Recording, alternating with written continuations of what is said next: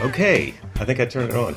All right. Hey, it's Jake. I don't remember what episode this is, but I'm going to look it up and I'm going to write it. You can just look at it. You can look at your thing and see what episode it is. So I'm still in Australia. It, it's not. I'm not. It goes on for a long time. But I also have other gigs that I'm going to do when I get done with this. And you can check my website jakethis.com. And what else can you do? Um, you can go. You can click a link on my website jakethis.com, and then you can buy things on Amazon and then I will get a cut. It won't cost you anything, but it's like that's my gangster move right now. So you can help me out that way. Anyway, here I am. I'm in Australia and I'm talking to an Australian comedian, right? Yes. Oh Yes. well, arguably comedy's subjective. Oh, come on. they're so they're so humble here. It's uh so my guest today is Alice Fraser. Hello, how are Hello. you? I'm good. I'm good. Thanks for coming on the uh, podcast here in my in my hotel at this table. I love a podcast. I love a table. A table is nice. I All think. good so far. Well, we have this uh, this guy who hosts a talk show in the states on public television called Charlie Rose, Mm-hmm. and it's just him sitting across the table. It's on television, and it's just him sitting across the table with people Ah, I, that is my dream job. with a black backdrop, right? So he can just do it any. He can. Do it anywhere, do whatever he wants. Just Yeah. so long as he carries a big black curtain around. Someone else you could get. They have them everywhere. You don't even have to bring your curtain. That's amazing, but it might be the wrong color black.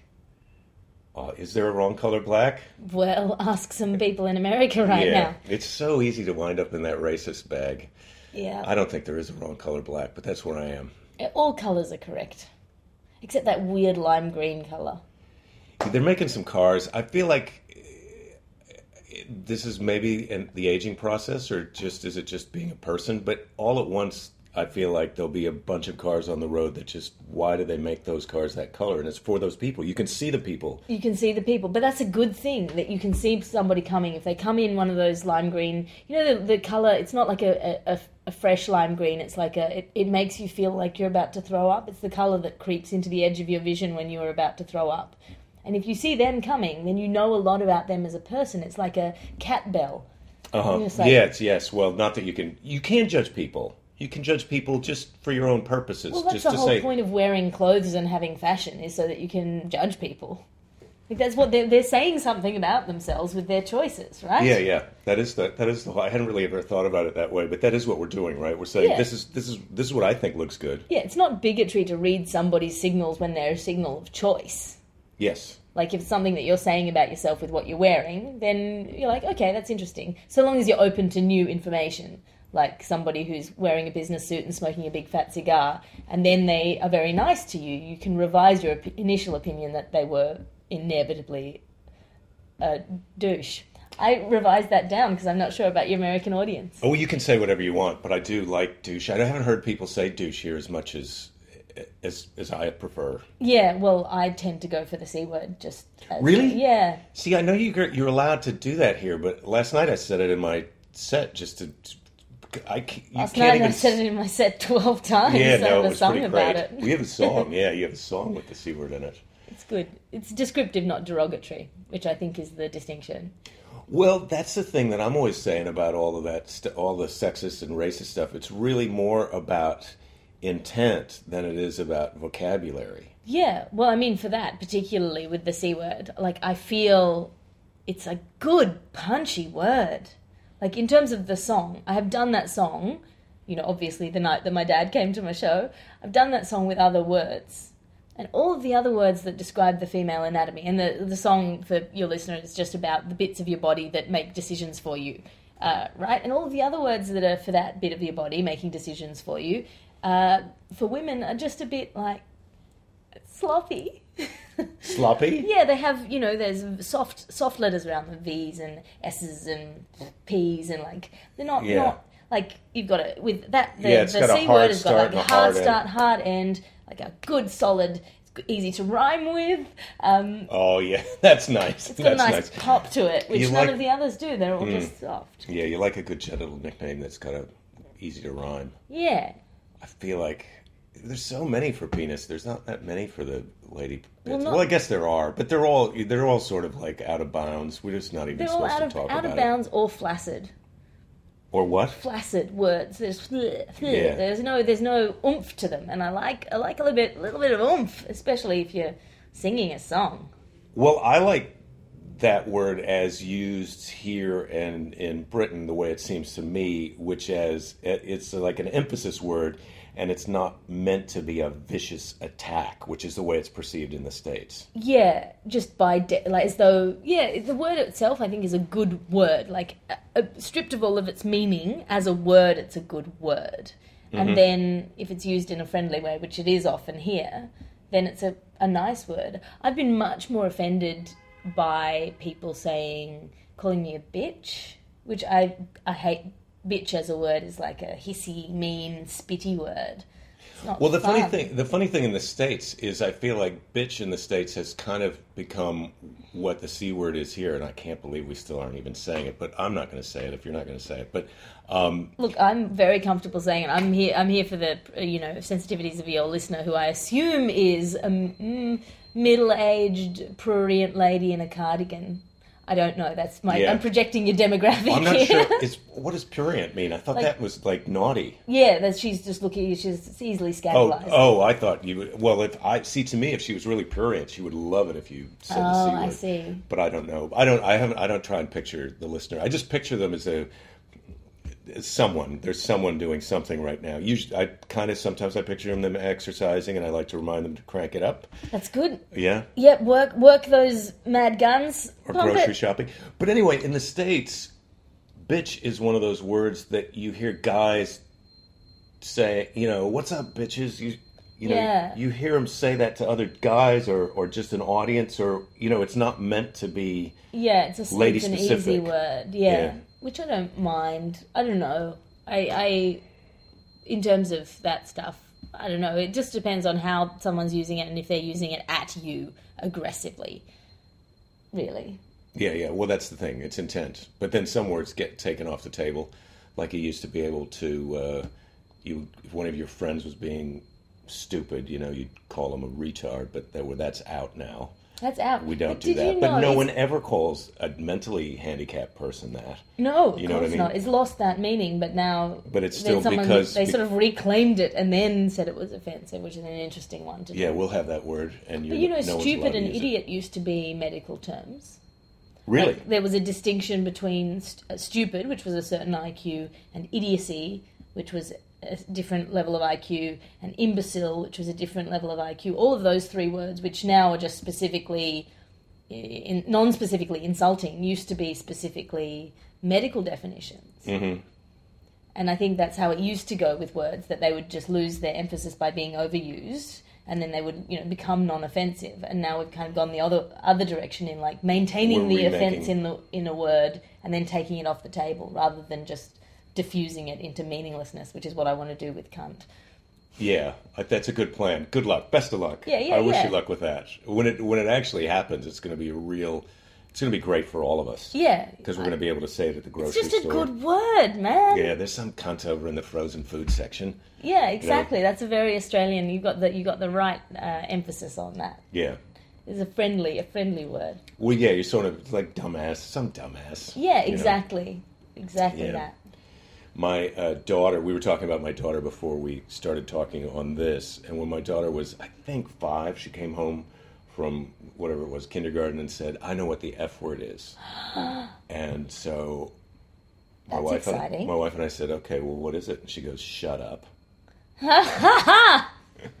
she didn't really understand the alphabet completely at that No, time. No, that's but shut up that was a thing like you just don't say shut up to other people No. when you're a kid and maybe when you're an adult i feel like that shut up is a real yeah. disempowering kind of Well, I mean, that's the whole discourse at the moment is about like silencing people, and that's like the most brutal and direct way to silence somebody is to tell them to stop talking. yeah yeah yeah well it's interesting though because we have this big argument in the states anyway that they they they're having this problem where people say oh i've got freedom of speech but what they want is the freedom to express these terrible opinions, you know, that are really racist and awful, and then say when you criticize them to go, no, this is my freedom of speech. You can't tell me that what I said is racist or terrible. It's like, no, yeah, I can. I was trying to work this out. I can't get it to work on stage, but it's a, a real thing of like I am like in principle, massively libertarian. I think anyone should be able to say whatever they want, and I'm on the side of the like say whatever you want people.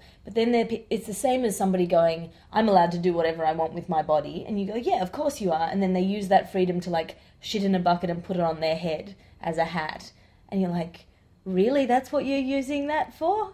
Like, I agree with your right to do that, but that seems really weird and dumb. I didn't already get. I, at first, I thought you were going to put use something that was harmful to other people, but this is just a person that's victimizing themselves and really enjoying it. What? It's just then, then they're just walking around with this their head in a bucket of shit, like, and that's the, these people who are on online just calling people horrible names. I think aside from the hurt that they cause other people, they're making themselves look so dumb and weird and like, why are you doing that?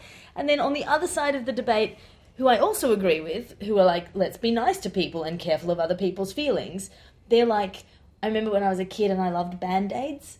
And I would like put them on Oh, yeah. little scratches, but then when I ran out of scratches, I'd like put them on itchy bites That's or like still little, going on, little by the way. freckles. And so you just cover yourself in band aids. and It's really exciting, but then you're not putting band aids on things that need band aids. You run out of band aids. So, like, between parent, the two camps, the shit and the hats and the band aids on everything, I'm like, I agree with you both, but I don't want either of you in my house with me. Like, Uh-huh, uh-huh. it's too much on both sides. It's such a.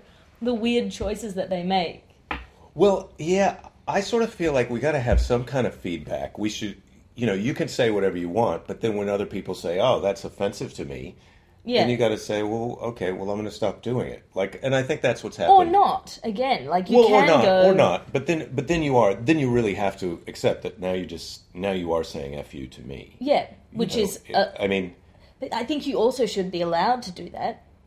But then you just have to accept that that's what you're doing. It's pretending that you're not doing that. So if someone goes, I'm offended by that, and you go, you shouldn't be, that's a dumb thing to say.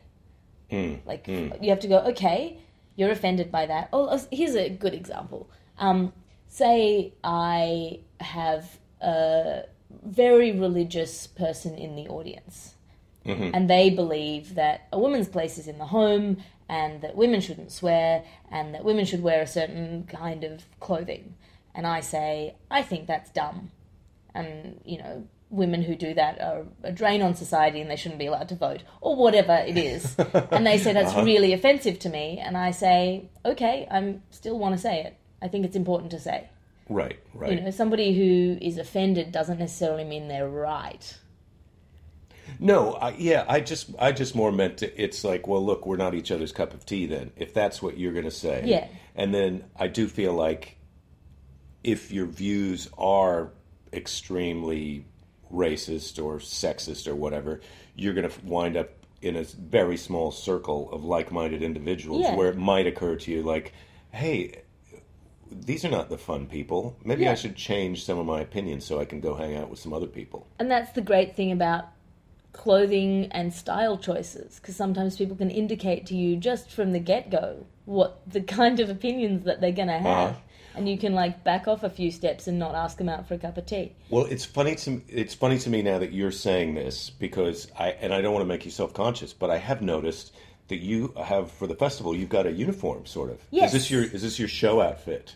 This is my Or is thing. this- I, as a woman in the public eye, I realize that I have to wear, well, I have to dress to a certain standard at least. I have to not be sloppy. Sure, yeah, yeah. And as a person, I quite I don't want to be sloppy because that's you're saying something about yourself, right? So I, I try Yeah. to look. I pick a thing. I think it looks neat. I think it's fine. I think it uh, flatters me or whatever. But I don't like thinking about what I'm wearing. I don't like looking in the mirror and going ooh and feeling weird about my body and uh, today or not today or what do I wear and what am I saying about myself with this outfit. I don't like that brain space. Like I, I don't Uh-huh. have time. I'm I like having ideas and thinking about important things, right? So if I have a thing, I spend whatever 15, 20 minutes, half an hour going this looks good and then I don't have to think about it for the rest of the month or you know, uh, it's So this so this is an outfit that would go. Well, it'll go so you until know- I feel sick of it. Yeah. So do you know this is a thing that Einstein that was his thing, right? Oh, okay. It's a lot of really smart people or really busy people Yeah. like uh, presidents of countries Oh, and executives and things like that. They they say, look, I've got to make so many decisions every day. I've, my mind has got to be so on all these other jobs that I don't want this to be part of it. So you're in pretty good company. Oh, good. Well, uh, just as a woman, particularly in the world that we live in, that's so so many people, and I, I talk about this on stage, so I don't want to do bits at you, but I just think there are people who are spending so much time and energy and money and effort on something that is, I say on stage, a depreciating asset, but really a bad investment. You mean clothing, fashion? Your appearance is like it's hmm. it's a it's a it's a, a, a diminishing returns. There's a certain amount of energy that you can spend on it at which it like does you a service. People, you know, are more likely to get you a job, blah blah. If you meet a certain standard of appearance, so it's worth putting some energy and Right, effort right, and right. thought into. But beyond that point, it's a waste of your time Yeah, that you could be spending on better things. I can't remember the name of that principle, but there, but there's a principle where you, you put in twenty percent of your effort to get eighty percent of your result. And Minimum it- effective dose. Yeah, and so then as you keep increasing, you can put in fifty percent, and you still only get to eighty-five yeah percent. law of, of diminishing returns and Yeah, yeah. all of that i just think I, and yeah i because i have you know at at various times in my life as a lady worried too much about my body and worried too much about what people thought of my body or how i looked it's just not something that i want Everybody kind of has that, you know. Now, especially, I feel like as society, where first of all, people are probably dying to know what are you wearing. Ha, i'm wearing a pair of black jeans a grey top and a pair of red uh, suspenders braces i don't know what you guys call Yeah, them yeah, yeah, we call them like- suspenders, like- and it's it's like, like a, Henley. It's like a long sleeve Henley type T-shirt. Yeah, I have about that. Mm-hmm. three of these grey tops at the moment. I have two black pairs of jeans. I have a pair of a couple of pairs of shoes. And I mean, this I started a couple of weeks before the festival. Before that, it was like a pink skirt and a black or grey top. And before, like, it's just So you just kind of cycle into it. You get in a groove, and you yeah. go I with s it for there's a usually a week or two where I'm switching it up, and I wear a couple of different Mm-hmm. things. And even now, yeah, I, the way I say is I have three outfits. I wear one of them, and then it's your problem. Like it's not my problem Right, right. anymore. Yeah. Right. Well, it's it's interesting because I feel like n- more and more nowadays we're being taught that uh, our appearance, not maybe not taught is a, a bit strong, but just the paradigm of the way society is working right now is you need to look good and you need to judge other people based on how they look, and they're they're almost doing now to men what you know what was done to women decades ago with you know you have to have this body to be beautiful Yeah. you have to have this is the body this is this is the body that if you don't have this you need to be trying to get this body Yeah. because that's what beautiful is and they're doing it to guys now you know these, It- this, the whole six-pack workout fascinating to me the intersection like particularly of feminism and capitalism where you you you got to be suspect of of where something's claiming to be empowering to women but is Uh-huh. actually a profit motive so now there's this like there's this school of like well women should be able to demand that men look good because men have always demanded that women look good right And they're- rather they're than, for example, same nobody's bullshit. Mm. spending money on how they look. You get double the, you know, and again, feminists work working more, not being paid to bring up babies or supported for family work. That means you've got double the amount of people in the economy, double the amount of people earning and spending. Mm-hmm. Which is not to say that I don't believe women should be in the workforce. I'm just saying you got to maybe that's one of the reasons why it's been easy for women to get into the workforce and other things in the feminist project have been much harder if it's if it's aligned with capitalist motives it's often a lot easier to push that envelope Well, but the other thing is capitalism is I can't remember who I heard say this, but capital capitalism will commodify your discontent and then sell it back to you as a t-shirt, you know. Absolutely. I mean, so you kind of can't try and defeat capitalism. You can sort of only work with it or try and wake up to when you're being used by it. being aware of it. Like that's the thing. When i i talk i have that song where i say you know you've got to be a little bit suspect. And i'm grateful i'm a feminist. I'm a woman in a male dominated industry that i would never have been allowed in even 20 25 years ago. It would have been a lot harder for me to do this job. I'm very pleased and happy with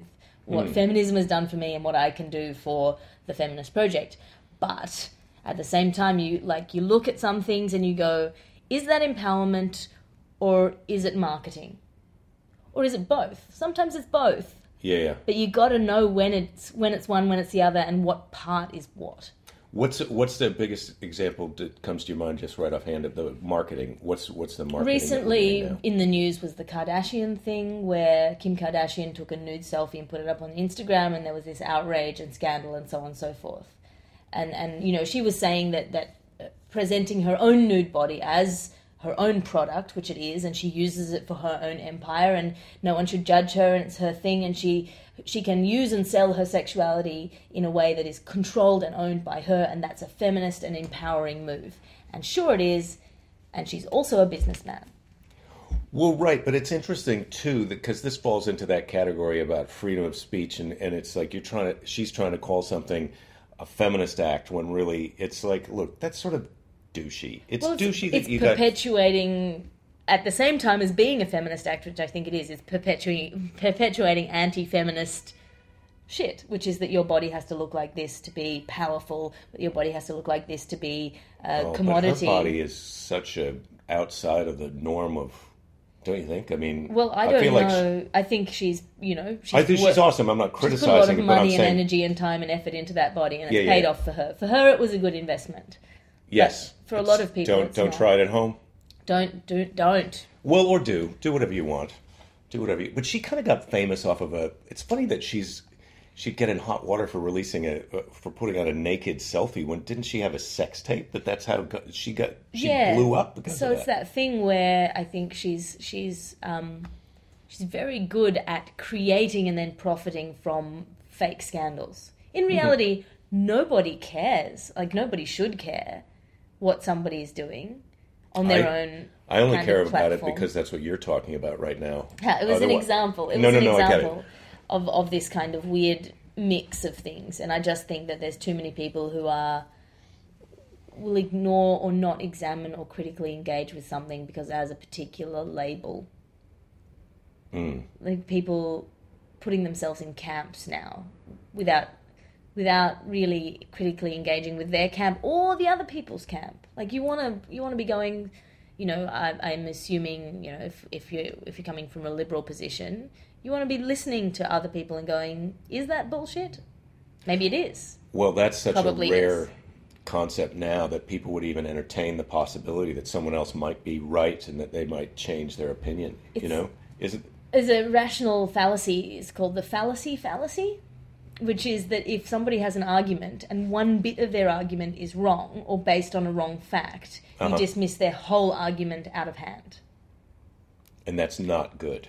That's not That's good. the fallacy fallacy. The fallacy fallacy is that one mistake or one point of disagreement invalidates an entire argument.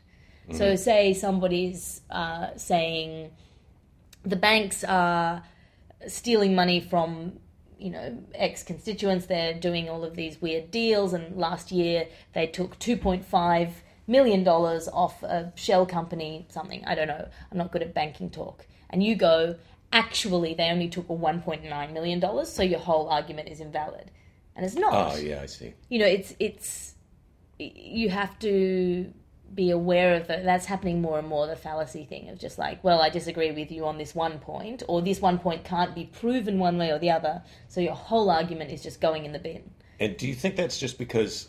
Why are people falling for that? Because I feel like there's a lot. A lot of the problem is people are so busy that they just don't have time to actually figure out how they should vote or or or what kind of policies to back. And so they just listen to these brief arguments on TV and they hear somebody point out something. It's like, oh, I understand that that one thing is wrong, and they're saying that that's we're going to throw out the whole thing. Then job done.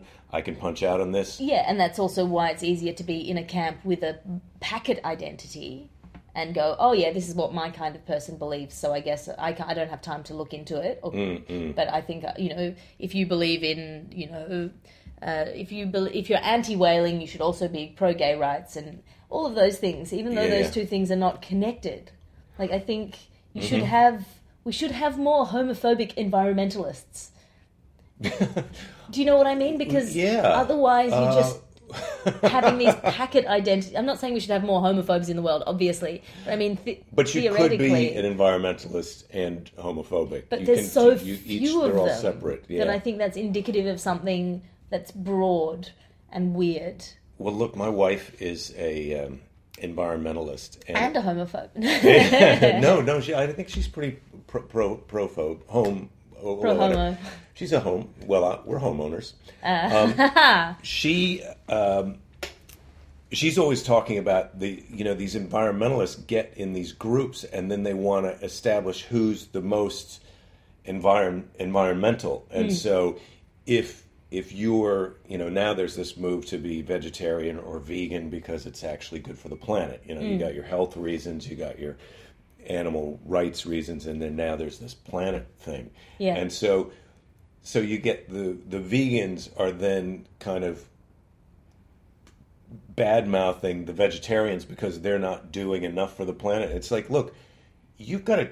These people are on your side. If you're going to fight with, if the vegans are going to fight with the vegetarians, how are we ever going to get someone to just have one less hamburger a week? Yeah, it, that know? is 100% true. I often feel that with um, the vegan project, which I generally a- agree with, which is le- less cruelty generally in the world, particularly to animals, and valuing lives more than we do, particularly mm. in fact. If, if you focused the entire vegan and vegetarian movement and you know whoever else would be on board with that against factory farming you'd have a meat would become more expensive and people would buy less of it by default for economic reasons mm. Because you just couldn't produce as much meat and so meat would become more expensive more difficult more rare and that would make more of a difference than almost any other thing that they're doing at the moment Yeah, and it's and it's amazing because I think that people would get on board with that if they understood the realities of factory farming. Yeah. I, I feel like it's one thing to listen to somebody say that oh factory farming is bad, and I think a lot of people sometimes think oh you're just standing in the way of pro- progress, and we have to do this in order to be able to feed people. But if the, if you could just show them look this these are the conditions that the animals are living under, and uh, do, are you okay with this? And I'm not saying it's bad to eat meat. I'm just saying like if you were a farmer, you wouldn't want to be. You couldn't day to day face. They've made it illegal in the states to take photos under the inside terrorist act inside of these facilities. Yeah, it's it's it's a terrorist act to film inside a factory farm or an abattoir. Because they flipped this idea of terrorism around to say, oh, it would undermine our meat production in America if you were to show photos. And it's like, yeah, it would undermine it because it's so shocking Yeah. that people would revolt against it and we would have to find a new solution to this problem. In the same way that a defense to a suit of libel is truth, like you can't say that showing someone the truth is a terrorist act. Yeah, well, I don't think you can, but I mean that's an amazing thing that we've done in the states that that that, that is now illegal. That you can't do that. You can't. Uh, um, what's the what's the other thing that you can't do? We've got a, we've got a couple of those where it's flipped around to to disallow you to become informed and and make a different choice. Yeah, the information stuff in America is terrifying. The control over the information is like I lived in America for a year. I went, I lived in New York and worked for an investment bank. Uh, Well, see, you say you're not good at bank talk, but you worked at an investment bank. yeah, that's yeah. I've erased that part of my memory. I've carved it out of my head. Uh, I was yeah. It doesn't matter. Are you Uh, a fin- Did you have, do you have a degree in finance or something? No, no. Uh, well, I got a I got a sort of a diploma while I was there, mainly so I could get the visa, and that was all of that. But I I have four degrees in other things. I have no finance degrees. Um, the point being that you're You lived in America. police are incredibly authoritarian. Well, For a land that believes in freedom, Well, we've got a higher percentage of our population incarcerated than anywhere else on the planet, including China. the way that they talk to you as a person is insane. It's super insane, and I've come up against that in the states. And and the real problem, you know, their kind of defense. I had a friend who's a comedian and a police officer on the podcast. It and it was interesting to hear him talk because he's got a good sense of humor, and he's not pro all of that violence. But you know, their thing is, look, we're coming up against people who understand how we relate to them all the time, and when they question our authority by just not doing what we say right away, that's a sign that we need to suppress them right away. And so it's hard for these police then to make a distinction. This is I'm devil's advocating. This is Yeah, not yeah, me yeah. saying that I believe it, but but they're saying that that it's hard for them then to make a distinction between you saying why do I have to sit down or I'm just trying to help my mother across the street. You know, it's Yeah. hard for the police to understand the distinction between that and some drug dealer who's going, "Hey, what are you talking about, man?" and reaching in his bag and pulling out a gun. Yeah. And so that gun thing makes them much more hyped up. yeah, they're they're always hyped up that they think that it's going to be one second later they're going to be in a fight for their lives with an armed suspect. But the nature of people is that you respond to what you're given. Like if somebody comes up to you, as it happened to me in America, and was like, "Ma'am, you can't cross that line," I'm like immediately upset and afraid and defensive. Yeah, Whereas in Australia, you're like, "Hey, mate, sorry, this is out of bounds. Sorry, I didn't know." That's that's a much more helpful and friendly and useful interchange. I'm It is, and that's the way civilized people should be interacting with each other. But what I'm saying is, the what- what the assumption of police are ill will saying is- creates ill will. yeah, no, I agree with that. But but the police are saying, look, if I go up and say, hey, mate, you're not allowed to do that, Yeah. I'm dead because he pulls out a gun and he goes, fuck you, and he shoots me. Yeah. And so they're saying like they need But to. I also think that people are people, and if you go, hey mate, you're much less likely to get shot in the face with a gun. when you're dealing with 90 or higher percent of the population, but the problem is they're also dealing with. Completely. Well, I think when you bring drugs into it, it's a different question. I got mugged when I was in New York. You uh, did? and I didn't notice, um, and I got away with it. What do you mean you didn't know? So? I think I think I have a false idea of how. Well, I was on the phone. I was coming back from a gig that was in uh, the Bronx or something, and I was on the phone to my brother back home, and uh, a guy came up to me and was like, "Hey, you got any money?" And I was like, "Sorry, man, maybe tomorrow." I thought he was like a beggar. I Uh-huh. was like, "I'm sorry, I'm on the phone. Maybe tomorrow." And I kept walking, and then I got about three steps, and it clocked in my head that he had had a knife. He'd just been holding this knife when he was asking for the Uh-huh. money, and I hadn't registered it because I was distracted, but I just dismissed him in this really casual way, and I think it confused him so much. It- well, he it was it was obviously a misunderstanding, and then he's he doesn't know how to. Yeah, how he's got to go. Look, no, I'm mug, I'm You've got a threatening you with a weapon yeah, right yeah, now. It's like no, I didn't. Get I went that. off script, and he just Yeah. didn't follow it. So I think I have a false idea of of how easy it is to get away with shit just by having a particular attitude. No, what did you say again? Because I think this is of interest to people who are listening. Not today, maybe tomorrow. Oh yeah, I was like, oh yeah, sorry man, maybe tomorrow I'm on the phone.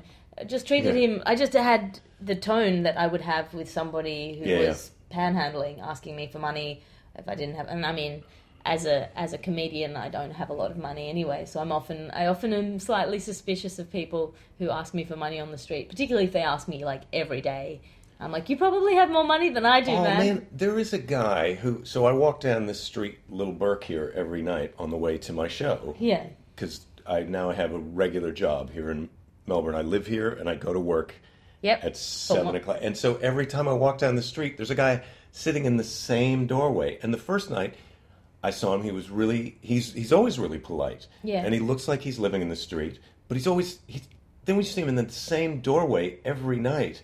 You're like, hey man, uh, do you even care if I have figured out that you're not? I mean, you can't really be homeless. Why would you be in the same spot? You got to be going. You must have a place where you sleep near here. You must. And then two days ago, I saw him. He had an iPhone, and he's walking around checking stuff on his iPhone. It's a, like, I- it's I a weird one that because in Australia there are services available for. I mean, we have quite good safety net, not like you guys. Yeah, no, we, we have a quite good a safety net. The only way that you can become homeless in Australia is if you can't negotiate that system, and it's a little bit complicated, like the Centrelink and all of that, all, all of the services that are available. If you can't get your head around them, if you can't just figure out how to So- sign up and where so to the show people up. who and- are homeless are people who are mad, who have mental illnesses in various ways, and so they can't Mm-hmm. get the services because they just become overwhelmed, or they don't understand them, or they don't trust the s- systems. They have paranoia or schizophrenia or something Mm-hmm. where they can't get into the system and be looked after, or they're people who have that particular disease that leads to drug addiction, whatever that is. That Yeah, well, that's in the states. It's it's mental illness, and it's there's a huge huge amount of substance abuse going. Yeah. And who knows which comes first in terms of Yeah, that. the yeah, a sweet combo of the two, and and then I don't know. I think we have steps to take to treat drug addiction as more of an illness than we already do. Like we don't, we treat it as as a you know maybe they don't deserve help because they're on drugs rather than Yeah, we treat it as so a that- lifestyle choice, which maybe it started off as that, but then Yeah. you see people who are like, they, there's no way that these people are choosing this. Yeah. So then I think that we need as a like an Australian system to make more room for those people who can't figure out the system. But at a certain point, some people are just not going to want it. How do you mean? I mean, I mean, most of the homeless people who you see on the street, there is a place that they could go to in Australia But they're preferring to live on the street to go to for whatever it is, for than go to whatever it is, for whatever whatever. reason, whether it's mental illness, paranoia, uh, dislike of systems, mi- mistrust of of government help, a desire to be independent. All of those things are legitimate Yeah. reasons, but Well, in the states, they'll throw you out of the they'll throw you out of the place if you if you're drinking, or you got to be in by six and out by six, and so people don't want to come in at six, and then they're locked out for the night. And you know, there's all kinds of rules that who knows if they would be better if they changed those. But you know, you're Yeah. not running a nightclub for Yeah, I don't know. I don't know. I do my charity stuff, but as I said, I don't have a lot of money, so I tend to put a lot of research into it. Yeah. And I, I try to do, you know, a- as much of like, as I can in kind pro bono legal stuff, um, mainly. Are you an attorney? I was a lawyer, yeah. Wow. Uh, I still am technically. I keep up my practicing certificate to placate my dad. uh, Where's your dad live? my dad lives in Sydney, um, eh, and he's, he's actually stopped asking if I'd like to go to the bar now. I've been full time comedian for four years, and he started doing the "Oh, Alice, you should get a television show," uh, which I Oh, think is a nice. nice change. You know, My aunt, my mother's sister, my aunt passed away a few years ago, but even when I was 25 years into being a stand up and I'd been on Letterman 20 something times, Mm. She would still, when I'd see her, say, You know, I've got some money saved, and if you ever wanted to go back and finish your degree, you know, I would pay for it. And she just kind of, she never got it. I'm never going to go back to working as a lawyer. It's nice to have the skills. It's nice to be able to offer them to people who need them. Um, but I, I think, I think, and I'm always willing to change my mind. But I think I will never work as a lawyer for money ever again. I know several people more than any other job. I know people who have trained and gotten their law degree Mm. and even passed the bar, who then just did it for a few years and said, "Look, I, I, this is not for me. I don't enjoy it. I don't like being part of this system." It's a it's a weird place, particularly large corporate firms, which is where I was, and that was probably a bad choice for me. I, the, I find the corporation structure pathological, and I can't not take it personally. Well, I think our legal system and our society is now in this weird mode of what's the maximum, you know, help me figure out what I can get away with. And whether it's legal or not is not as important as whether I'm going to get caught or not, or what my strategy is once I get caught and what's the worst case scenario. And we've kind of lost track of this idea of any kind of personal responsibility or integrity or Yeah. the idea that there's anyone at the top who would just say, "No, I'm not going to do that for people." eh, You know, to people, I'm I'm going to. Again, you have a look at you have a look at capitalism as a motive for, in this instance, uh, atheism. Like I, I'm very pro atheism. I don't think that the way that the Christian church had a control over the entirety of society was a good thing. But I don't think the move from Christianity to atheism as a society as a whole, like it's it's it's happening. Christianity is losing numbers, uh, just on statistically. I don't think that has as much to do with the Enlightenment as we would like to think. I think it's got a lot to do with, for a long time, it was the best way to get people to work for you was to have them believe that you know the the world was a certain way and that you they had to you know have their place and work for God and that they would Mm. have a wonderful afterlife afterwards. And now the way that that the capitalism is structured, it's better to have people not believing in God because Well- then they have to worry about what they're doing. It's interesting when you say it that way because I'm trying. I one of the things I'm trying to do in my life and way I'm thinking about things is to try and get in that big picture. And I just had this sort of idea while you were saying that. It seems to me, in a sense, that Christianity was already a thing. You know, I know plenty of Christian people and, and other people of other faiths or spiritual, as whatever they describe mm. themselves, that are using those beliefs as a foundation for their own personal integrity and sense of character and- and, responsibility in a great way. And I think that that appealed to a lot of people, and then unscrupulous people kind of got in and took control in the sense of like the Catholic Church. It, it just became a way to exert power and influence on people, and so now we've woken up to that, and and capitalism has been pitched to us originally as this is the way that individuals can be empowered, and it's the best way to live because we're all going to have the most Yeah. independence. And now it is being corrupted to in order to, and it's also being used to corrupt our political system you know, by this whole anti-government movement, because people are kind of cynical about government not being a good way to help people, and and they don't even bother to say, look, hey, if you think the government sucks, how how do you feel about having to deal with customer service at your cell phone provider? Because when you say you want to put the private sector in charge of stuff, that's what you're talking about. Your cell pro- phone provider, your cable TV provider, that's who you're going to have to deal You with to get your healthcare. You do not health want to be a citizen that is treated like a shareholder No. because then the more shares you have, the better citizenship you have. Well, you're going to be a citizen that's more like you. You know, you're lucky if you get that. Yeah. What you're probably going to get is a citizen who's treated as a customer. Yeah. And for as much as these companies try and act like they're behind customer service, they they just want you to believe that. They want to do the minimum involved in order to actually serve you. They want they're trying to figure out ways all the time to charge you more and give you less. That's that's how they make money for their shareholders. And we and we're much more customers in the world than we are shareholders. true. It's very true. Yeah, I don't know. I don't know where the world's going. It'll be interesting to see if I can stick around for long enough. Uh, Well, so I wish I could see your show because we're opposite each other, and I'm hearing Oh, so many great things about it. And I saw the last night I was out at the festival club, and you know people do the thing, and someone has gone on your posters. Maybe it's even you and put the five star. Oh, I haven't you got done a, it, You but got a yeah. five star yeah. review. Yeah, that's a nice thing to get uh, from the Herald Sun. I um But do you, do you mind talking a little bit about your show? no, I don't mind at all. Also, I'm doing a show at six p.m. on Saturday, the final Saturday, so you might be able to come and see it. Oh, yeah, my show's at seven fifteen, so I could It's at the town hall, so you could probably just do it and race maybe. over. So my last show of this festival will be me kind of tanking it because I saw your show right before, and my self-esteem was under are you, attack. are you not doing the Sunday? Hmm? Are you doing the Sunday as well? Saturday, Oh yeah, yeah. Sunday? Oh, so yeah. So the Saturday will be last, sort of not so great, but then my last show will be fine. Yeah, it'd be fine. Okay, that's, yeah, that's good, all good point. Good Solid point. Solid point. Uh, my show is uh, about the, well, It's called. it's called The Resistance. So do you want the, like the whole big long story, or do you want like the précis, like the short version? I would love whichever one you want to do. I mean, I'm I'm super interested, So and I I'll think people who are listening it. would be interested. But I don't want you to give away something that you're trying to charge money for. That's all right. Okay, I'll. I I'll, want you to tell a story. I'll give you the that- story of the story.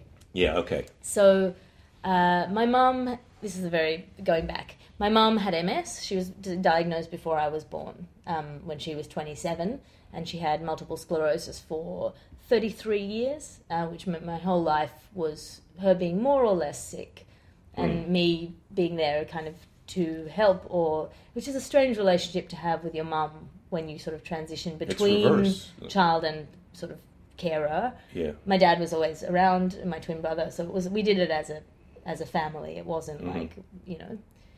And and she had ms really and it got pretty bad and pretty upsetting and then she got cancer and died.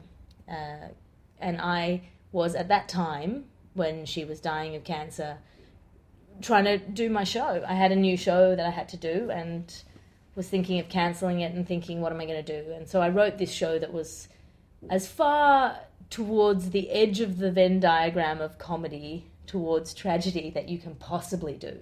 It's a very Right. personal show. It was about wrestling with this idea of what's the point of comedy? Are you meant to look away from hard things or wrestle with hard That's things? That's the show that you're no, doing this was right the now. last show. Okay. And so then I sat after that show, and it was like, you know, completely. It went well and all of that, and it was a very weird thing to do. Um, And what was it? What was it like? See, this is the interesting thing that I've been talking over the last couple episodes. So if people are interested in learning about festivals and how people write a new show every year works, then you can listen to some of that.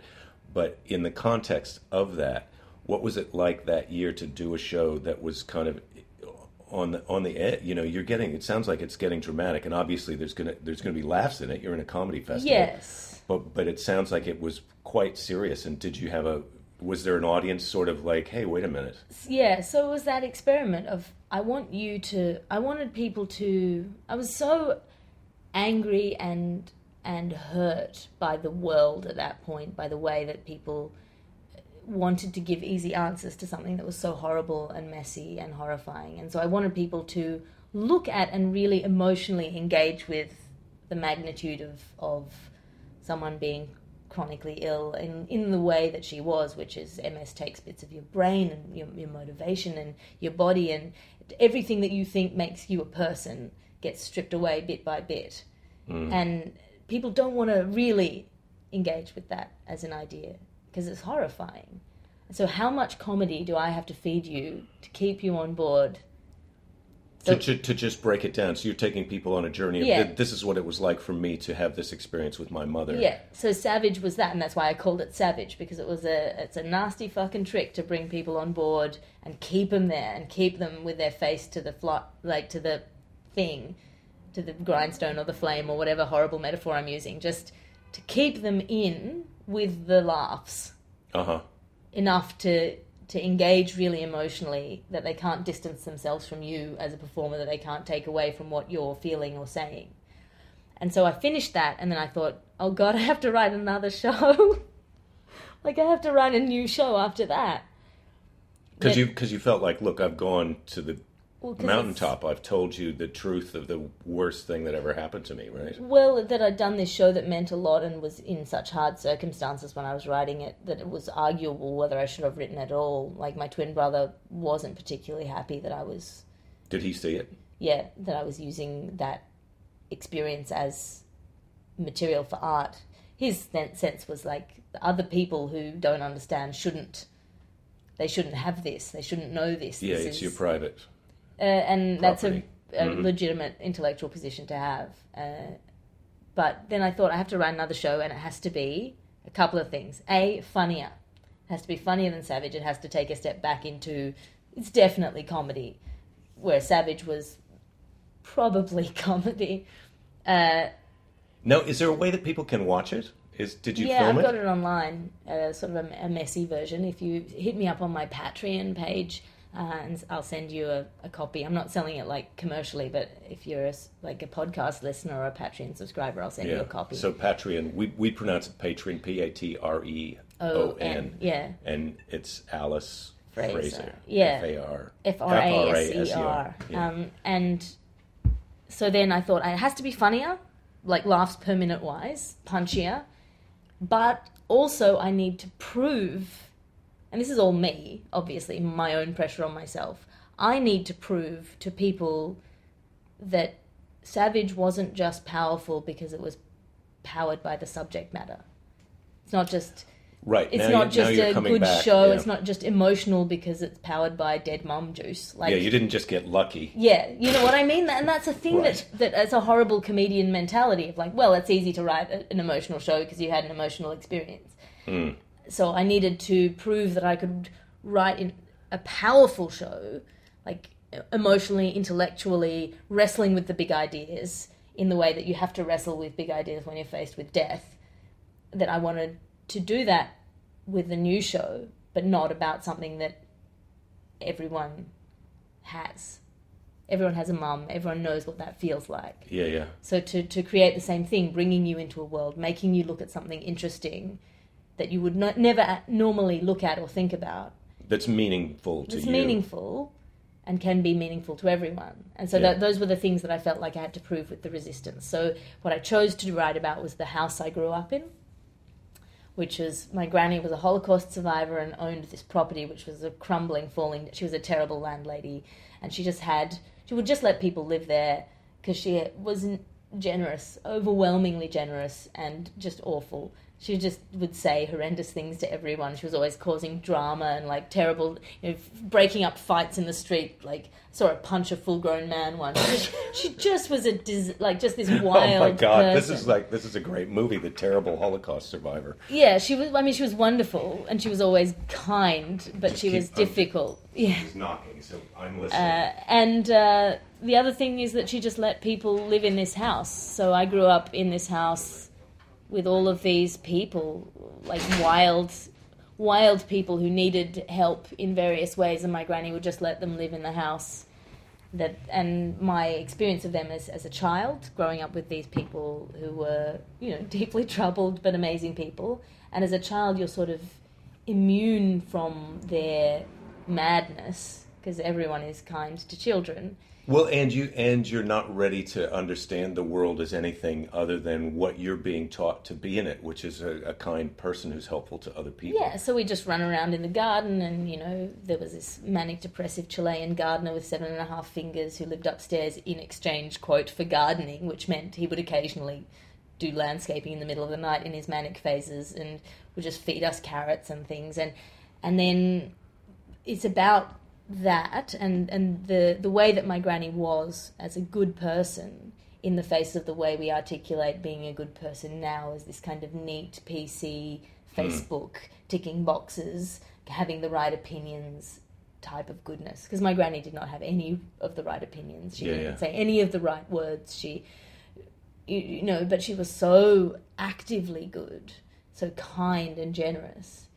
And then talking about how I found out much later in my life what these people who she had created this home for were, what their histories were, what the reality of their experience of the world was, and why it was such an incredible Why she had chosen them or or, why or they invited well, them into why her she life. let she let it she let anybody stay and she'd be good to anybody but there were a few of them who were particularly and the ones that I draw out in the story who had these incredible pasts incredibly awful and complicated stories. And and what the story the I mean the theme of the show is what is the obligation on on us the audience me as a person as the who knows and met these people. What's my obligation now to the world? How do i be good? Like what what is it other than just assuming i'm a good person because i'm not a racist or assuming i'm a good person because i don't actively hurt anybody like that's an assumption that i don't think is carried through when you're faced with people who really lost something by being a good person like luis his fingers and the mm-hmm. other the other people in the house various stories that that had that that were in their histories, like the effort and difficulty and messiness and ugliness of maintaining genuine morality in the world. Yeah. Well, that that is that is. But lots of fun, lots yourself. of laughs. yeah, right, right. Well, I, you know, look, I've made my decision. I'm going to go see it. I'm going to sacrifice my. I'm not going to sacrifice my You show. know I your I'll be able to. show. I'll be able to do it. I'll be able to do Just it. But it just sounds so you'll great. be fine. I feel like I'm going to cry right now just having listened to the description of it. So I know.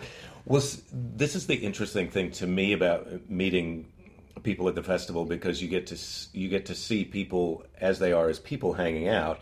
Then you get to see their shows, and so it's always funny then when you're kind of relating to someone as a new friend. Yeah. And then you think, oh, I'm not going to get to see their show, and so what is this person like? And I so just now after you've given me that description of your show, it makes me want to say just how I, you know, because I see you out. We'll go out after our shows Yeah, in the yeah, night. Yeah. so every time I see you, you Part of just the seem cool kids gang. well. I don't, I don't, I don't dare think of myself as part of that. But that's, uh, it, but, but to go out and see you at night, and you're always wearing your outfit. You know, so now I know the reason of that. And you always seem to be in just this sweet mood. You're happy to see everyone. You've always got a hug.